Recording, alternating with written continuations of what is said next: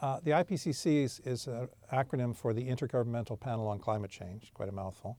Um, and the IPCC was created around 1988 by several major scientists who had a vision that science was needed if we're going to go into a climate convention. This is right before Rio 1990, which began the process of the Framework Convention on Climate Change, which came after it in 92. So the IPCC is a science arm. It's meant for the scientists to get together and do their best job of explaining what's happening in terms of the science, what we see, what we know about, what the models say, and its goal is to deliver, shall we say, practical science for the governments to make some decisions on. So the original IPCC was fairly easygoing. The best scientists got together.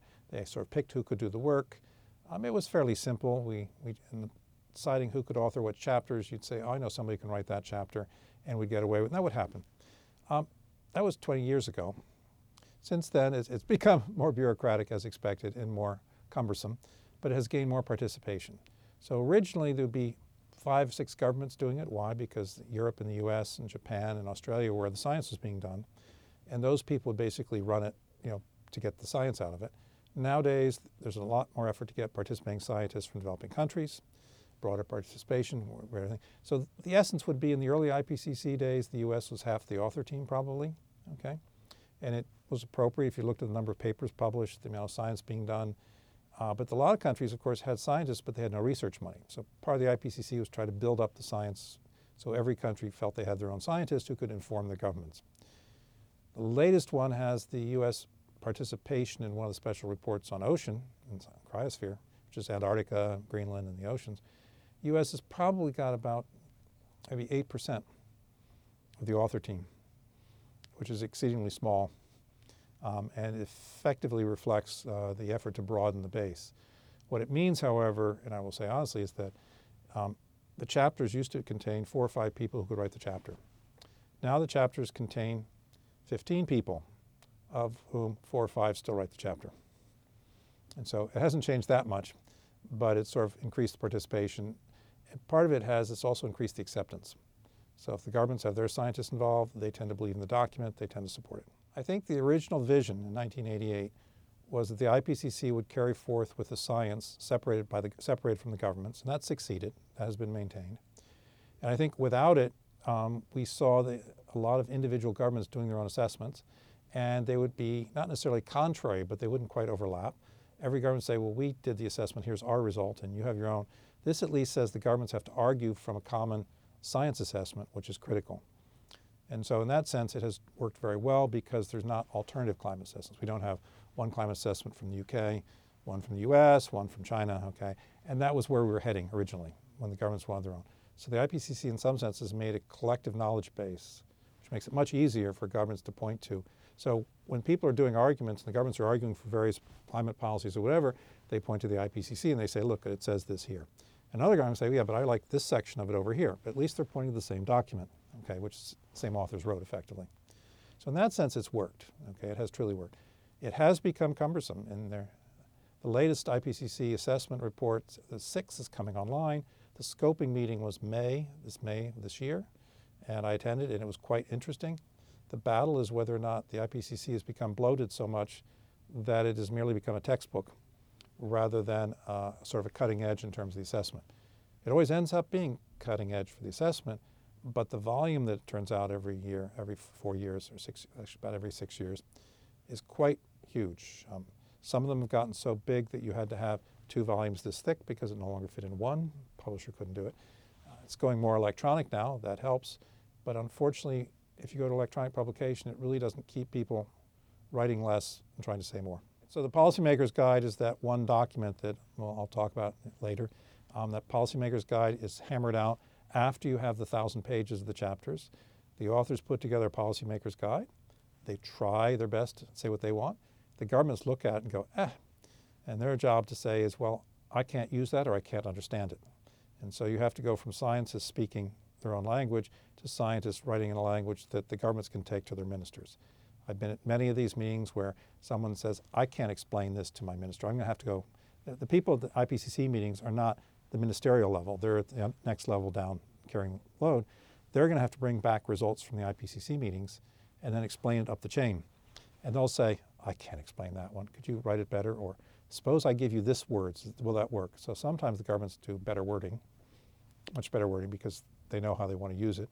Sometimes they do sneaky wording because they want something else out of it. But in general, their goal is to make it comprehensible. I won't say to the man on the street, but to their minister, which is close to person on the street because the person on the street has similar science education to their minister usually.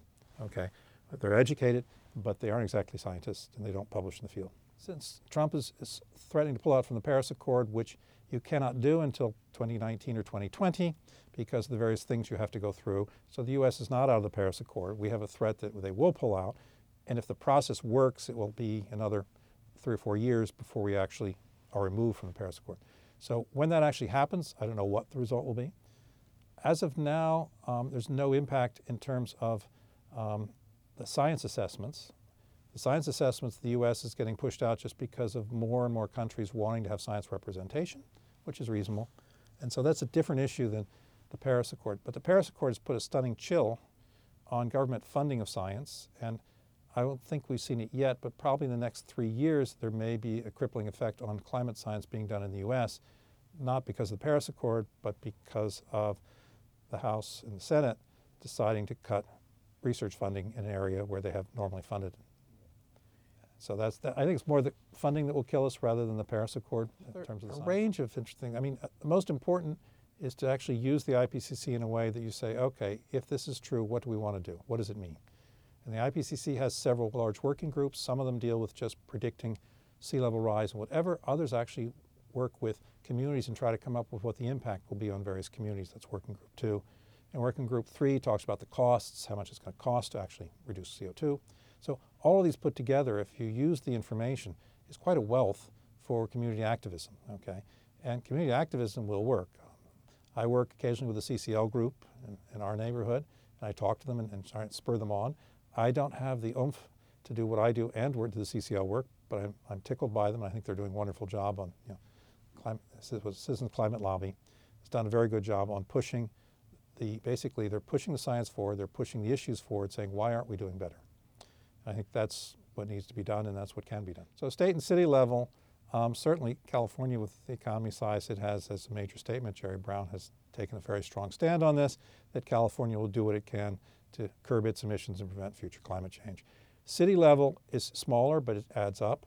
Um, and the basic is that once you start having these practices in the cities and whatever, then you start developing people accepting them and understanding why they work and realizing that they're not onerous and that they are the good thing to do and it doesn't suddenly cost them all their jobs.